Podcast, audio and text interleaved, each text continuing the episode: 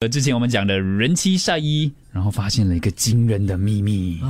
你听到你可能会以为说是什么不好的事情，对不对？嗯，就是啊，其实不是，其实是蛮好的事情。日日本的一个太太，她的署名叫田柱的妈妈，她的儿子可能叫田柱吧。她在推特上面就发了一个文章，就说到了她老公呢，每天都碎碎念，今年怎么这样这样热啊？特别到了夏天的时候，今天怎么这样热？很热，很热，很热，很热。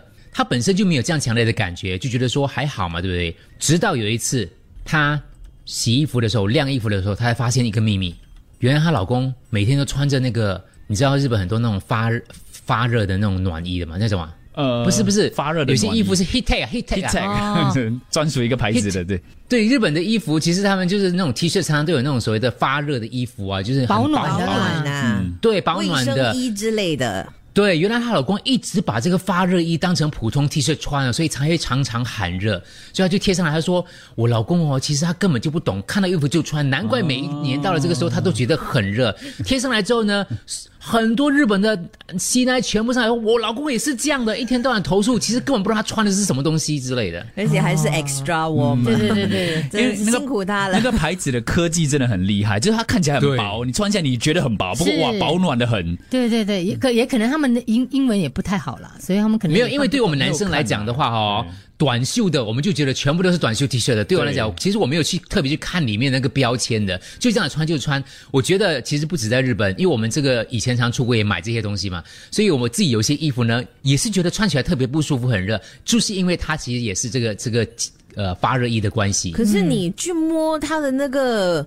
那个质地是不一样的啊，那种比较凉的呢，它就是你都冰冰凉凉，好像丝绸类似这样子的。可能新加坡我们立刻会觉得热，可是如果你在日本啊，那个天气不一样，就觉得可能是跟普通的衣服一样。对，你看你翻看里面，它是毛，有点像那个羊毛，对咯的质地。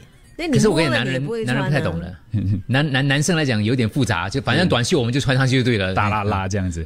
其实这个是很好的这个宣传啊，帮这个牌子，对对对，真的是哇，真的保暖哦，保暖到你老公都喊热。所以有一些哈，可能老公其实是粗枝大叶的，哦会会。一些闹出一些笑话来，你老婆可能发发现了，也可以跟我们分享一下。你老公也是这样的，在这方面很白痴的，然后你又不好意思讲他，但是你可以跟我们讲一下。对，这个世界也告诉我们，如果当你发现你的老公只碎碎念的话，可能是事出必有因呢。哦，嗯，他可能碎碎念说为什么这个饭啊每次吃都你知道很难消化，嗯，那是什么原因呢？嗯，就可能是要你买更好的米咯。